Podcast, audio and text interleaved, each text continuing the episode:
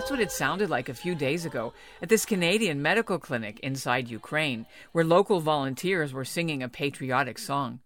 The video is from Dr. Daniel Kollek. He's a Canadian ER physician from Dundas, Ontario.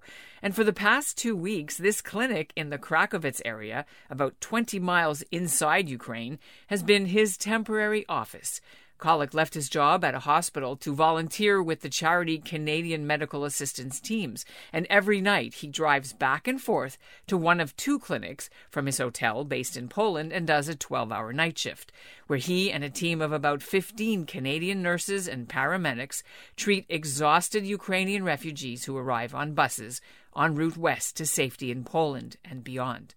Kollek is Jewish. His parents and extended family have Holocaust memories, and so seeing the humanitarian crisis makes it impossible for him not to think about the parallels in history. One lady brought a bag of apples because she didn't know she was going to get to eat on the way. So she had a bag of apples, right? So it is between that and going to the reception center in Poland, uh, seeing how they were uh, collecting people, it is hard not to be moved to tears. I'm Ellin Bessner, and this is what Jewish Canada sounds like for Tuesday, March 29th, 2022. Welcome to the CJN Daily, sponsored by Metropia.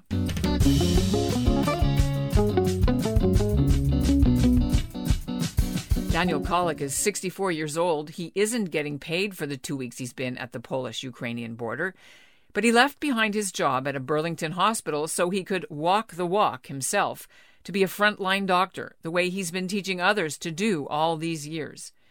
The charity he volunteers for put out a call for doctors to set up clinics near border crossings that have been flooded with Ukrainian refugees. Many of them arrive after hours and days and long journeys without medicine or access to doctors. Coming up, Dr. Kollek will be here to tell us what he's seen and why he took time out to say prayers at the site of the nearby Belzec death camp, where 600,000 Polish Jews were murdered. But first, here's what's making news elsewhere in Canada right now. I am Shirley Hannick. I'm from Toronto, Canada, but currently in Florida, and this is what Jewish Canada sounds like. The family of a missing British Columbia man is marking nearly a year since his disappearance. Bernard Grempel was last seen in Surrey, BC, in May. His sister and her family have been searching for him together with teams of volunteers, and they have not given up. They've now raised the reward for information leading to finding the 29 year old from $10,000 to $30,000. The RCMP and others say Bernie took the SkyTrain from Surrey and he got off somewhere en route to his parents' house. And despite at least a hundred tips that have come in when people say they saw him, none of these has panned out. There's a GoFundMe page to help his sister Eddie Shurak post flyers around the Vancouver area. The link to find out more is in our show notes. And Dr. Daniel Kollek joins me now from the charity's base near Tomaszow on the Poland Ukraine border. Why did you decide, you personally, to go here?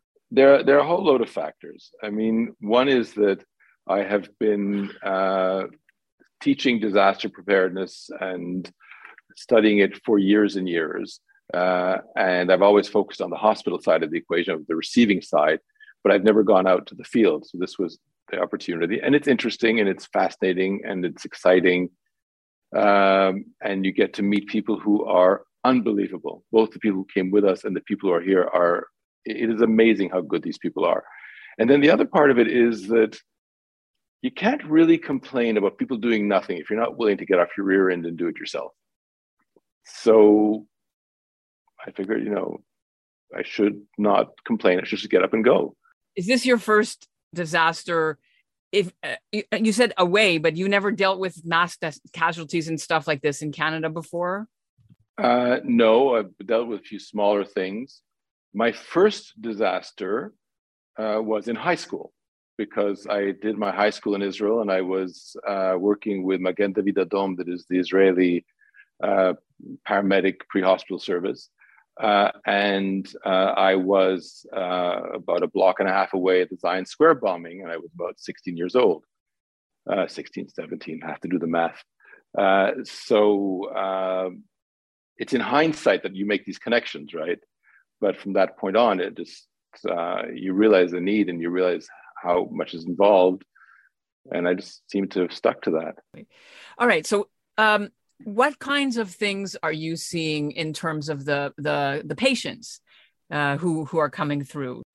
The the vast majority of patients I'm seeing are primary care issues. Uh, it is um, uh, patients who've been on buses for 30 hours uh, uh, and who are exhausted and who are dizzy and who are and who ran and didn't take their medication, so their blood pressure is out of control. Uh, occasionally, they will complain of something like chest pain, uh, uh, bowel issues, the stuff that is none of it is, uh, uh, or typically very little of it is dramatic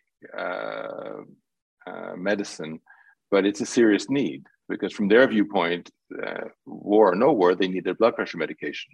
We've had people who needed dressing changes, not necessarily because one of them was because of a shrapnel wound but some of them were just because they have chronic lesions on, you know, older people lesions on their feet, and uh, two three days you need to get those dressings changed. So, you know, it, it's it's sort of a hodgepodge, uh, and certainly some uh, with uh, sort of somatic manifestations of anxiety where they're there with a headache, but you need to talk to them a little bit, which gets challenging through an interpreter.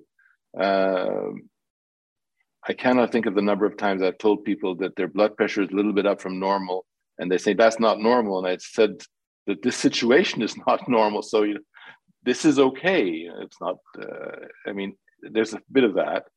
And then, do you you don't have any like surgical places? It's just sort of walk-in clinic type stuff, right?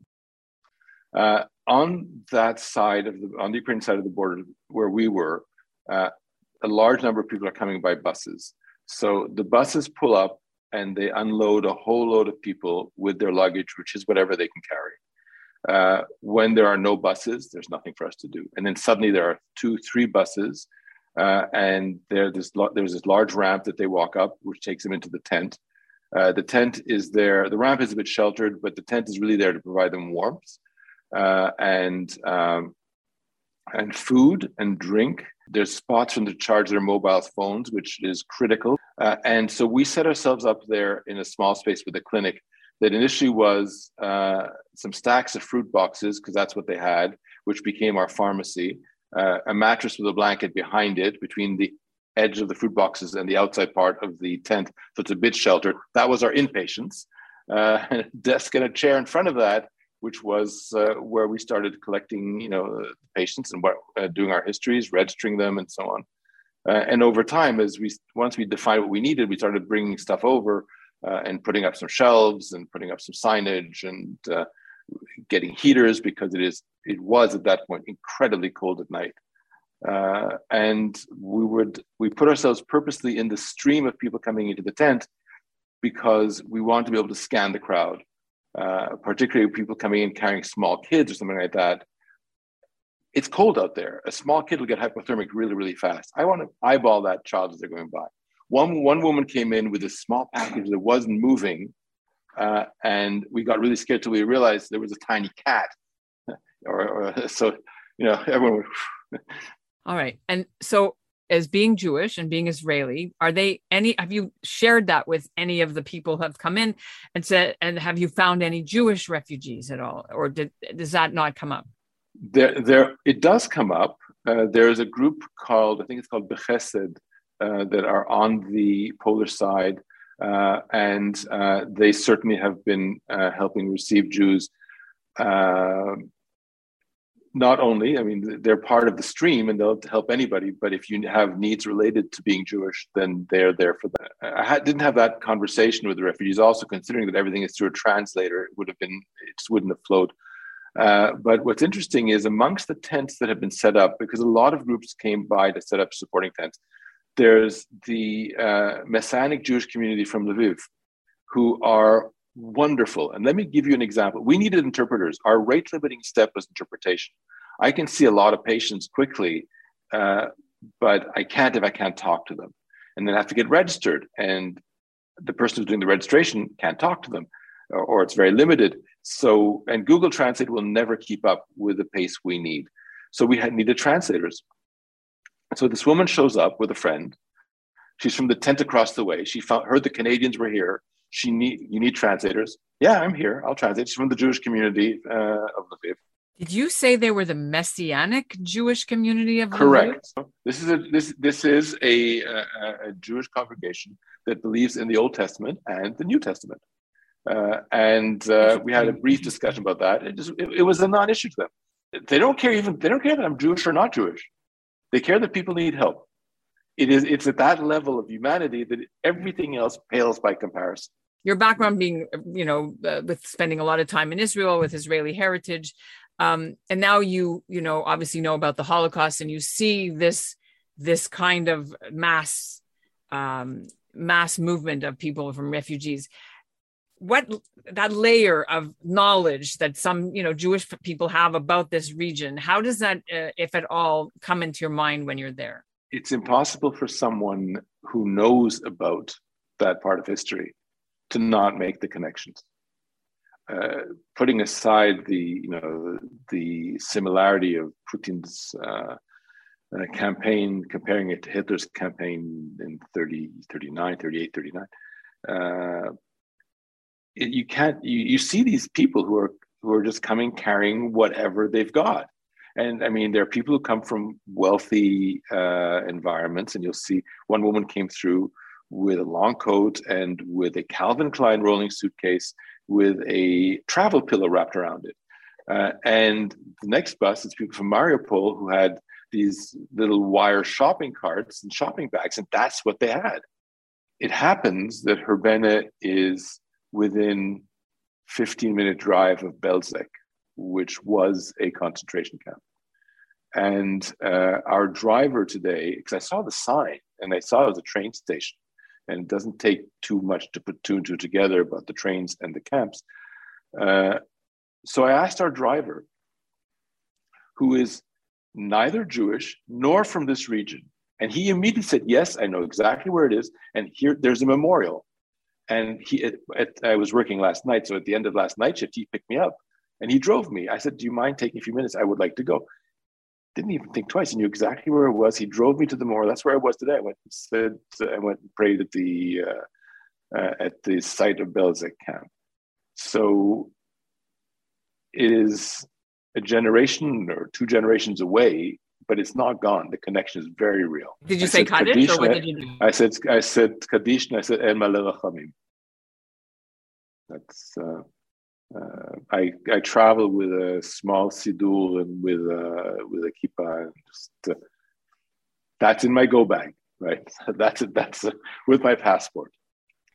So as your uh, deployment comes to the close and you come back to Canada, uh, what's the next steps for you? Um, what's the next step? I think there will be a period of reflection. I've been keeping a diary uh, because I don't want to forget what I've seen here. Uh, and um, I will, I'll go over it and I'm going to rewrite it and just put it into something that is that I can look back on in years to come. Uh, and what I suspect is going to happen is I'm going to run into other people with different medical problems there, and it gives me a context where I think yeah, I know it's a problem. I know you perceive it as a problem. Uh, but, or even for myself, when something happens, I think to myself, I don't have any problems. These people have problems. I've got an easy life. So I'm going to come back with a perspective that is, uh, I think, a lot deeper than I had before. And that's what Jewish Canada sounds like for this episode of the CJN Daily, sponsored by Metropia integrity, community, quality, and customer care. Today's listener shout out goes to Marnie Mandel in Toronto. And we'll end the show with something for all you Maj fans, Mahjong fans. Stay tuned for a coming episode on the new cards that should be coming out right about now and how the pandemic has changed how people play this iconic game. I was playing Mahjong online with girls from both of the groups that I play with regularly what we were doing up to that point was we were playing um, we were playing on a site called myjong.net which offered you eight free games a day But while we were doing that, we were also on WhatsApp or FaceTime so that we could sit and talk to each other at the same time. So we each had two devices beside us.